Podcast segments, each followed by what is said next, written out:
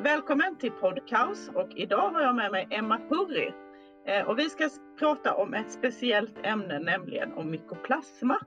Men allra först Emma, vem är du och vad jobbar du med? Ja, jag är en eh, kointresserad veterinär som nu jobbar på SVA, på Idisla veterinär. Och så är jag även doktorand i, eh, på SLU då, i ett projekt som handlar om mykoplasma bovis. Väldigt spännande. Mm. Och för mig känns det självklart att, att vi skulle ta upp det här med mykoplasma, men var, varför är det här så aktuellt just nu? Eh, vill du ta några ord om det? Ja, alltså det har ju hänt ganska mycket, men vi fick ju in för tio år sedan ett fall liksom i mjölkbesättning och kalvköpande besättningar, några stycken mm. i Sverige liksom på nytt. Men det de rapporter som jag har fått från fältpraktiserande veterinärer och så, det är känslan att det ändå ökar. Att det är mm. ökande. Så det är väl en sak och medvetenheten kanske också har ökat. Så att, för vi får in fler prover har vi ju fått in från sjuka mm. kalvar. Mm. Och sen dessutom så fick vi pengar till det här forskningsprojektet då som började 2019. Mm. Så Ja. Mm. mm. Men har... vi alltså en, bara för den som då möjligen har missat det, har vi inte haft mykoplasma innan? Vet vi att vi har varit liksom förskonade eller eh, hur ser historien lite ut så? Ja, historiskt då, om man tycker det är intressant, så det är det ju faktiskt, så fanns det ju i Sverige på slutet av 80-talet och mm -hmm. en liten bit in på 90-talet. Men sen verkade det som att, och då var det i lunginflammationer på kalvar som man hittade. Okay. Mm. Eh, men sen verkar det som att man, man gjorde ganska mycket arbete, eh, dåvarande Jordbruksverket och tillsammans mm. med, och då försvann det. Men, mm. men sen har den här dykt upp igen. Dykt mm. upp igen och nu även då i mjölkbesättningar. Och, ja. ja. och det är ju, jag tänker på mykoplasma som sådan lite vad den har för, för eh, vad det är som är speciellt med den. Vad är det som ger oss den stora skälvan och skräcken? För det här är ju något som, som kanske verkligen skrämmer upp många, en stor rädsla för. Vad, vad är det som är så speciellt med mykoplasma? Ja, men dels kan ju djuren bli väldigt sjuka och man har ingen bra behandling. Ja, den, den är ju en liten bakterie som saknar mm. cellvägg så den är naturligt resistent mot penicillin. Så det är väl mm. en del i rädslan, liksom, att sjuka kalvar då, som får lunginflammation, att man inte kan behandla med penicillin som vi, som vi gör och som vi vill fortsätta kunna göra här i Sverige. Ja, ehm, man måste använda bred spektrum antibiotika. Och sen kan mm. den ju ge alltså ut, liksom utbrott och ge många sjuka djur och dessutom att mm. de behöver avlivas då för mykoplasma orsak, ja, om den orsakar mastit och ledinflammation och sånt, då mm. finns det ingen behandling. Så... så det är en av orsakerna är just vårt läge där vi faktiskt kan, kan använda penicillin på ett bra sätt och att mykoplasma inte är känslig för det helt enkelt. Ja, det är ju mm. det är en stor del. Och, så, mm. så, och sen att ja, stora kostnader för lantbrukaren liksom med de här alltså, mm. sjuka djur då, som blir som kroniskt infekterade ja. och inte kan behandlas. Ja, mm. Den är bra på att gömma sig för immunförsvaret. Det också. Ja, ja så det den, liksom, ja. ja. Och när, men när, vi, när ni letar efter mykoplasma, hur letar ni? Alltså du säger ni får in prov till exempel, då är det provtagna kalvar med svabbar eller hur? Ja, mm. precis näsvabbar och nu, alltså, ja. förut på 80-talet odlades det ju men nu är det ju i stort sett bara PCR. Ja. Och, eh, på näsvabbar, även mjölkprov, mm. lite grann PCR. Och, men, och sen har vi också börjat analysera för antikroppar då, för det tror vi ju är en, ja, det vi, den har dessutom den eh, förmågan att den utsöndras intermittent, alltså oregelbundet, så att det är Aha. väldigt lätt att missa den vid ett provtagningstillfälle. Okay. Så där hoppas mm. vi att antikroppar ska kunna vara en hjälp i att ja, framförallt ställa en besättningsdiagnos. Mm. För då vet man. Ja. Och har, det, har ni idag, nu har ju du ett doktorandprojekt så vi får väl, får väl reda på mer så småningom, men, men vet man idag hur många gårdar som har eh, mykoplasma? Och vet man vilka gårdar? Ja, mjölkgårdar har vi gjort en screening då för alla mjölkgårdar i Sverige och då var det ju 150 gårdar som hade antikroppar i tankmjölken. Så, och där kan vi ju också ha missat, alltså även antikropparna, de låggradigt infekterade. Men ja, 150 då, vad ska jag säga, de gårdarna ligger i Götaland, alltså södra Sverige. Mm. Och i Skåne var det ju en femtedel av gårdarna där som var antikroppspositiva. Av, av mjölkgårdarna då? Helt av mjölkgårdarna, precis, i tankmjölkscreening då. Så att, eh, ja, eh, vi vet väl, eller man har väl sett i andra studier att till exempel besättningsstorlek är en riskfaktor. Och mm. Ju större besättning så desto större risk och det har väl vi också sett i de här preliminära data då, som vi har. Och sen har väl, men det, de gårdarna som har haft eh, sjukdomsproblem i Sverige, det har ju varit kalvköpande gårdar, alltså de gårdarna som köper mjölkraskalvar för att föda upp till slakt. Det är väl först där som eh, man märker det och så märker det mest. Kan jag säga. Ja, mm. Ja, precis. Mm. Det är klart, även mjölkgårdarna har ju, om man börjar luska så har väl de, en del också haft problem med kalvarna, men på mjölk, kosidan har det varit ganska ovanligt. Där finns det bara en enstaka fall med mastiter och sånt. Mm. Och när läget är som det är, så givetvis oavsett var man bor i Sverige, men eh, om man nu, om man nu inte har mykoplasma idag och tänker att det där vill jag inte ha. Eh, skulle du säga, är det rimligt att, skydda sig mot det och hur ska man gå tillväga? Hur ska man rådge sina lantbrukare om man är veterinär?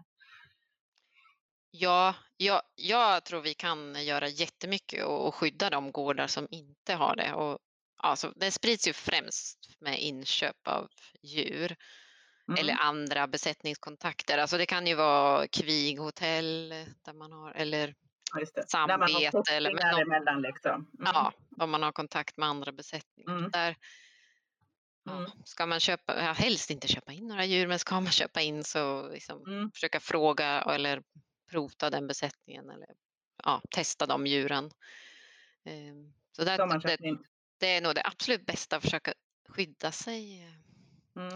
Och de, de, de, de kalvköpande besättningarna, där blir ju rådet köp inte in djur. Det blir ju ganska svårt i det ja, läget. Det blir eh, svårt. Mm. Ja. Hur tänker man där? Ska man, ska man då, man ska inte, man ska förstås undvika att köpa in djur från gårdar som är som har mykoplasma, men är det, är det, är det rimligt, tänker du, i, i dagsläget? Ja, alltså där är det ju... Ja, där är det nog också bra att veta status från de gårdarna man köper mm. in djur ifrån och ifall det är någon som har det, om man kan ha de kalvarna separat på något ja. sätt. Och sen där är väl också rådet att köpa in från så få som möjligt. Men Alltså det går att klara, alltså djuren kan klara sig ganska bra om de, har, om de mm. mår bra i övrigt och liksom har en god skötsel och så, så kan de växa minst lika bra som andra, även om de har, stött på mykoplasma bovis. Det är inte säkert att den Nej, bryter ut, men eh, det är en, det, ja, den finns ju där som en... Men så nu ska man inte kanske så vad som är viktigt, men, men som mjölkgård så, så borde man klara att hålla smittan ute eller det bör finnas en rimlig eh, chans till att göra det. Och det är en god idé att försöka. Är det ungefär så? Mm. Ja, ja, mm. det tycker jag mm. sammanfattar. När, när man som veterinär då är på en besättning, när ska man misstänka mykoplasma? Vad ska man göra om man känner att vad är det för, liksom för faktorer som gör att jag ska tänka att hmm, är det mykoplasma som spökar här? Eller Ja, men, eh, ja, speciellt kalvar då. Det, alltså har det, en, det några symptom som har ändrats eller ökad kalvdödlighet, lunginflammationer och speciellt om man märker att eh, lunginflammationer som inte blir bra på penicillin eller ja, att man samtidigt har ja, de ledinflammationer eller de mm. mellanöreinflammationer kan de ju få också, att det finns kalvar som Hängande får huvud? Eller? Precis, med snett huvud. Ja. Mm. Mm. Så gärna ta prover och gärna obducera också är ju, ja, om man har möjlighet, eh, sådana kalvar. Ehm. Ja, just det. Mm. Just. Om, du ser på vad du tror vad utvecklingen vad gäller mykoplasma eh, ger oss. Hur, hur, är, hur är läget om fem år i Sverige tror du? Har vi har vi utrotat mykoplasman eller har vi gett upp eller någonstans mitt emellan? Vad, vad tror du om det? Ja, ja, men ja. Utroten vore ju fantastiskt, men det kanske vi inte lyckas med på fem år, men eh, någonstans mitt emellan då. Så jag hoppas ju att vi Mm. Eh, Det beror ju lite på hur vi agerar och vi har ju fortfarande chansen att liksom agera nu och kontrollprogram har ju diskuterats med branschen Mm. och det är en jättebra idé tror jag att liksom bara veta status på gården och just att förhindra det här att man säljer djur som man inte vet. Men alltså om vi kan få dem bra, sig, skaffa sig koll på läget helt enkelt. ja, så. skaffa koll på läget, få bra diagnostik så Mm. att vi liksom vi förhåller dem till det. Ja, vi inte sprider det mer i alla fall. Så, Med det, det ser, tycker jag ser positivt ut. Men vi får ändå Ja. tänka att det kanske är 90 procent av gårdarna som inte har det. Så att vi, just mjölkgårdarna då, så att vi, vi ändå ser det kanske det. ett, det. ett bra läge. Så Om vi ser Ja. andra länder i, i världen och i Europa så, så har man ju ett annat läge med mykoplasma. Eh, och där man har det väldigt spritt. Hur, på, hur påverkar det djurproduktionen att man, att man, eh, att man har mykoplasma? Eh, Ja, alltså vad jag förstår, jag lyssnar på en amerikansk föreläsare här och det, där är, det är ju stora kostnader för eh, lantbrukaren att ha det och de använder ju bara dels att de får använda annan antibiotika men också att eh, mm, inte lyckas med behandlingarna. Så, alltså jag, vad ska man säga, vi, ja, det, det har konsekvenser. Sen kanske de har Mm. andra sjukdomar som BVD och sånt som vi inte har så att det, så ja. den Mm. samarbetar ju gärna med andra virus och sånt Ja, också. Så det gör att det blir värre. Men, ehm, men i Danmark har de ju, liksom, där har de ju koll på läget men man har ju inte satsat på något kontrollprogram så då är det klart, då ökar det ju. Det tror jag det skulle göra här med om vi inte gör liksom någon, Mm. Någon aktiv åtgärd. Men Så egentligen det- så, både det att man inte kan använda penicillin längre, att man får gå över på andra preparat som vi helst inte vill använda och också det Ja. att de faktiskt inte fungerar behandlingarna. Eh, är det, det, det är Ja, det precis. Som är blir, mm, produktionen? ja, så det blir liksom en djurvälfärdsfråga också. Och- Ja, Ja, ekonomi. Ja, men Mm, mm. Mm. Jag Och det är ju känna på det. De har ju räknat på Ja. det. Men I Ja. Nya Zeeland där så har de väl räknat lite på att de skulle liksom tjäna på att utrota den. Under... Även med de kostnader som skulle komma med det. Ja, precis. Att det under tio år var den första. Så vet jag Mhm. inte om det har ändrat sig nu under tiden, men där var ju vad jag Mm. förstod att eh, om man utrotar den här under tio år så, så skulle de tjäna på det än att ha kvar den. Liksom. Bättre. Mm. Mm. Ja, intressant. Det är ju så nästan alltid med de här smittämnena som är så svåra. De är ju väldigt intressanta men samtidigt eh, vill vi förstås inte ha dem på de gårdar där vi är. Eh, så. Mm. Nej, Det, ska bli, det, det ska bli spännande att se. Jag hoppas ju också att vi kan vara positiva och att vi om fem år har fått rätt eh, i att, jag kanske inte utrotat det riktigt klart ännu då men. eh, nej men precis på dit god då. eh, väg där. Ja.